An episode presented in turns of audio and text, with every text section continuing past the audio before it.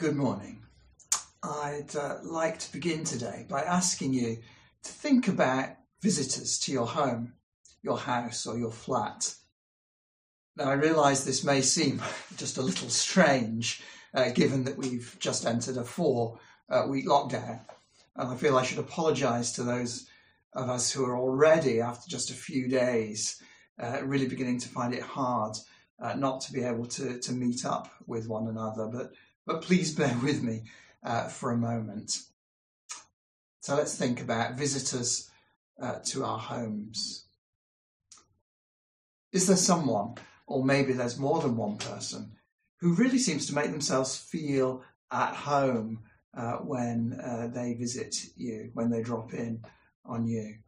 You know, it's perhaps the sort of person who goes into your kitchen, makes themselves a cup of tea, and if it's your lucky day, uh, perhaps they make you one uh, as well. Or perhaps they take out your favourite toy and start playing uh, with it. Or kick their shoes off and, uh, and, and, put their feet up uh, on your sofa. They just treat your home as if it's their home. And of course, there's another way of looking at this. How welcome do you make someone feel, or try to make them feel, when they come to visit you? Uh, do you encourage them to feel at home in your home? Now, if you've been with us uh, for the last uh, few Sunday mornings in our Sunday morning gatherings, uh, you'll know that we're in the middle uh, of a series in which we're looking at our core values, our core values as Portswood Church, uh, the things that in some way define the essence of what, or rather of who we are as a community of people who uh, seek to follow Jesus. Uh, and after this talk about making people feel at home in our homes, uh, you may think that we're going to be looking at hospitality. Uh, but in fact, the core value that we're looking at today is the Word of God, the Bible, uh, and the way in which it shapes the people that we are. It shapes our lives, or perhaps it shapes the people uh, that we are becoming. The way in which it helps us to see who God is, what He's like, and what He desires for us. So let's take a look at the Bible and read a few verses. It's from the book of Colossians, a letter written by the Apostle Paul uh, to a young church. The book of Colossians, uh, we're reading chapter 3 and we'll start from verse 12. And we read this Put on then as God's chosen ones, holy and beloved, compassionate hearts, kindness, humility, meekness, and patience, bearing with one another, and if one has a complaint against another, forgiving each other. As the Lord has forgiven you, so you also must forgive. And above all these, put on love, which binds everything together in perfect harmony. And let the peace of Christ rule in your hearts, to which indeed you are called in one body. And be thankful. Let the word of Christ dwell in you richly, teaching and admonishing one another in all wisdom, singing psalms and hymns and spiritual songs with thankfulness in your hearts to God. And whatever you do, in word or deed, do everything in the name of the Lord Jesus, giving thanks to God the Father through him. We'll unpack this in a little more detail later on, but for now, I want to focus in on just one phrase, just one verse, verse 16, which says, Let the word of Christ dwell in you richly. And within that phrase, focus in even further on the word dwell, which literally means to be at home.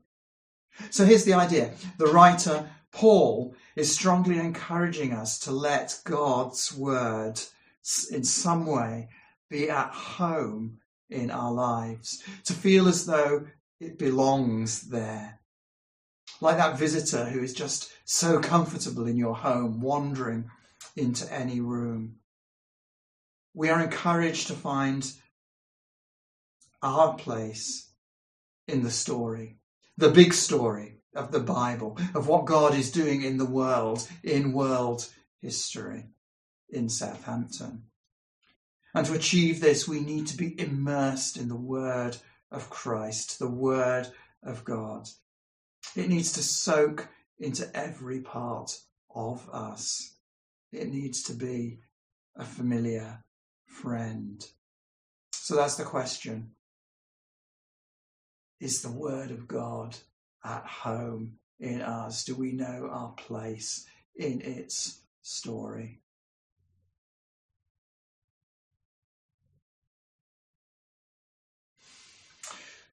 And so we were thinking about this idea of being in a place where the word of Christ, the word of God, is in some sense at home in our lives, where it feels natural for it to be. We'll return to that in a little while, but let's step back a bit and try and get something of a feel for the bigger picture here. The author of this book, this letter, Paul, has been explaining what it looks like to be a follower of Jesus and exhorting those he's writing to in the way in which they should live their lives, uh, and therefore for us, the way in which we should live our lives. And he sums all of this up in those first few verses uh, which we read earlier. He talks about clothing ourselves, and it's like we've taken off the old self, we've taken off our old ragged clothes, and we've put on new clothes, or we are putting on new clothes, being tender hearted, being merciful, being kind, being humble, being gentle, being patient, making allowance for one another's faults, and forgiving as God has forgiven us. And he says, above all this, we clothe ourselves with love. Love is the outer garment, as it were, that, that wraps it all around and holds it all together and binds us together as the people of Christ. It binds us together in perfect harmony, says Paul. And he says, as members of one body, we are called to live in the peace of Christ, which should rule in our hearts. So, this is how he sums up that Christian life. And note that here Paul isn't talking about some sort of individualized spirituality or faith or way of life, but it's the body life of a Christian community, congregation, or fellowship. And he draws all of this to a climax in verse 16. We read earlier, verse 16 Let the word of Christ dwell in you richly, teaching and admonishing one another in all wisdom singing psalms and hymns and spiritual songs with thankfulness in your hearts to God. And there's a sense here in which Paul is describing what he sees as the body life, the life in the body of the Christian community. This is Paul's view of what it looks like to be in Christian fellowship. And at the heart of it we are called to let the word of Christ be at home in us. So for Paul, as it should be for us, the centrality of the word is crucial. This is not just for leaders, for pastors, for teachers, for our life group leaders, our house group leaders. It's for every one of us. It's for the entire body we all need to be immersed in the word to the point in which it dwells in us richly in all wisdom. Wisdom. Wisdom comes from abiding with Christ and allowing his word to abide in us. And so it seems to me there are three questions we should ask ourselves. Firstly, what does it mean for the word to be at home in us. Secondly, what part do we need to play for this to come about?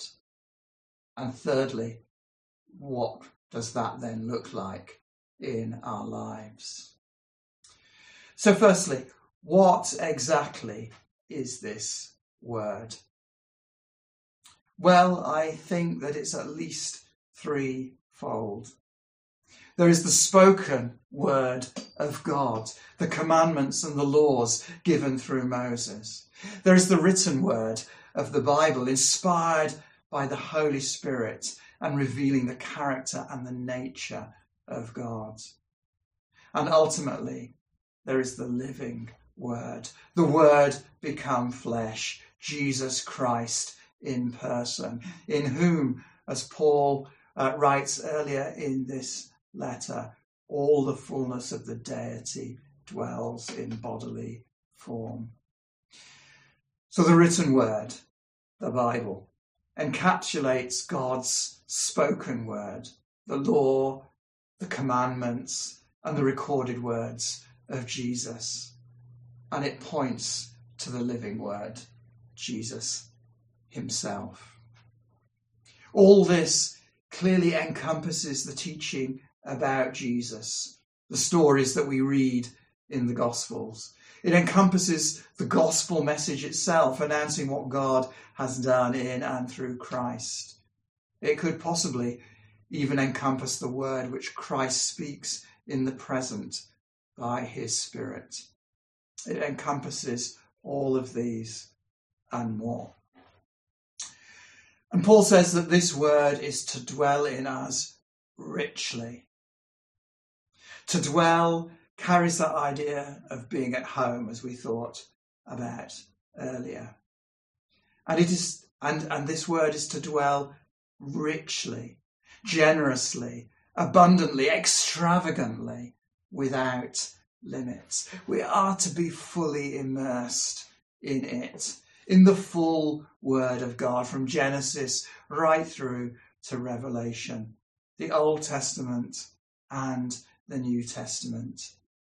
Even the bits we're not sure we quite like or don't really understand. Tempting, as it so often is, to focus on the familiar and the comforting.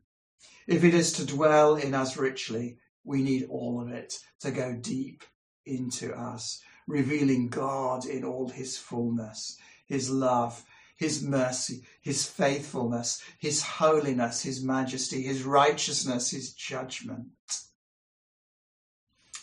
Arthur Williams, in his Greek commentary on this text, puts it like this Let the word be well known by you, and let much of it be well known by you, so that as you need it, there may be an abundance of it at your disposal. To change the figure, he goes on to say, be at home in the gospel story and let it be at home in you so that it may always be ready for use. In other words, it needs to be a familiar friend. It needs to permeate our lives, and our lives need to be shaped around it. I think that Paul is also suggesting here that the church is to be stocked with good teaching, riches, as a palace is filled with treasures. and our teaching is to be with all wisdom. The word concerns Christ, whom we learn elsewhere in the Bible is wisdom personified and will be characterized by wisdom in each one of us, as we are all called to teach and admonish. Now we encounter this word dwell again. Paul uses the same word in its form dwelling in 2 Corinthians 6:16 where he writes for we are the temple of the living God. As God said, I will make my dwelling among them and walk among them, and I will be their God, and they shall be my people. Thus, the word of Christ becomes a synonym of his living presence within us. Let the word of Christ be at home in you. And so, the second question what part do we need to play for this to come about? Now, familiarity requires time and it takes a bit of work. We were thinking about this a few weeks ago when we looked at practices or disciplines that help shape or form our spiritual lives. We thought about the practice of Bible study, word food for life, and about meditation on the Bible, digesting the Word of God. And it is possibly helpful to go back and revisit those two talks given by Lou and John. So we need to be building these things into our lives and encouraging one another in that as we do so. Now, it can be a bit, little bit like that house guest that we thought about earlier. That person who comes and makes themselves at home in your home. Uh, as a family, over the years, we've had a number of different people live with us uh, for different periods of time. Uh, sometimes it might only have just been for a couple of weeks. Uh, sometimes it was for several uh, months. And at first, this can be rather difficult. Uh, it's a bit awkward. Uh, we're sort of getting to know each other. We have different ways of doing things. Um, and that might cause a few clashes, particularly in the kitchen or the bathroom. Um, and sometimes there are cultural differences uh, that need to be navigated. But over time, we work through these things. We get to know one another better. We bear with one another. And sometimes we have to forgive uh, one another. Uh, and assuming things go well, they begin to feel at home with us in our home. And we feel comfortable with them being in our home. And perhaps allowing the word of Christ to dwell in us richly is a little bit like that. It takes time and a little bit of effort. We work at it, but gradually come to that point where it settles in us and we feel comfortable with it in our lives. But notice also that Paul is talking here of something that we do together as a community of Christ's people. He says, teaching and admonishing one another with all wisdom. This word of Christ should permeate each and every one of our conversations and our fellowship together, even if at the moment that's confined to Zoom or the telephone. When we come together, let the word of Christ permeate what we say and what we do. And we do this richly, generously, abundantly, extravagantly, without limits. We teach and we admonish one another, presenting what we have learnt, sharing our insights, being with, holding responsible, challenging, supporting, questioning, guiding. And why do we do this? We do this so that the body, this community of God's people that we call Portswood Church, will be built up, so that each and every one of us might be equipped for ministry, both within and outside the church. Perhaps we're comfortable with the idea of teaching, of sharing what we have learnt, of our understanding, however partial or incomplete that might be, uh, of sharing our insights into God uh, and His Word.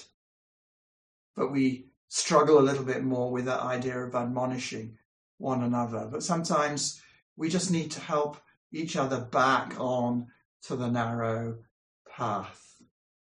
As we would do with our children, we teach and we encourage them, but sometimes they need to be brought back in to the right way. And we do that with grace and with love because we are seeking to build one another up, teaching and admonishing. And so that takes us to the third question. Where does all this lead? What does it look like practically in our lives? What is the outworking of this? The verses we read earlier, or that one verse, verse 16, goes on to say, singing psalms and hymns and spiritual songs with thankfulness in your hearts to God. And whatever you do in word or deed, do everything in the name of the Lord Jesus, giving thanks to God the Father through him. Now, most translations, most translators use this phrase thankfulness, thankfulness in your hearts. Although the actual word that is translated here as thankfulness is the word in Greek charis, literally meaning grace. That said, I think it's a really good translation. For in fact, the two meanings can't really be separated. In 2 Corinthians 4:15, Paul writes, "For it is all for your sake, so that as grace extends to more people, it may increase thanksgiving to the glory of God."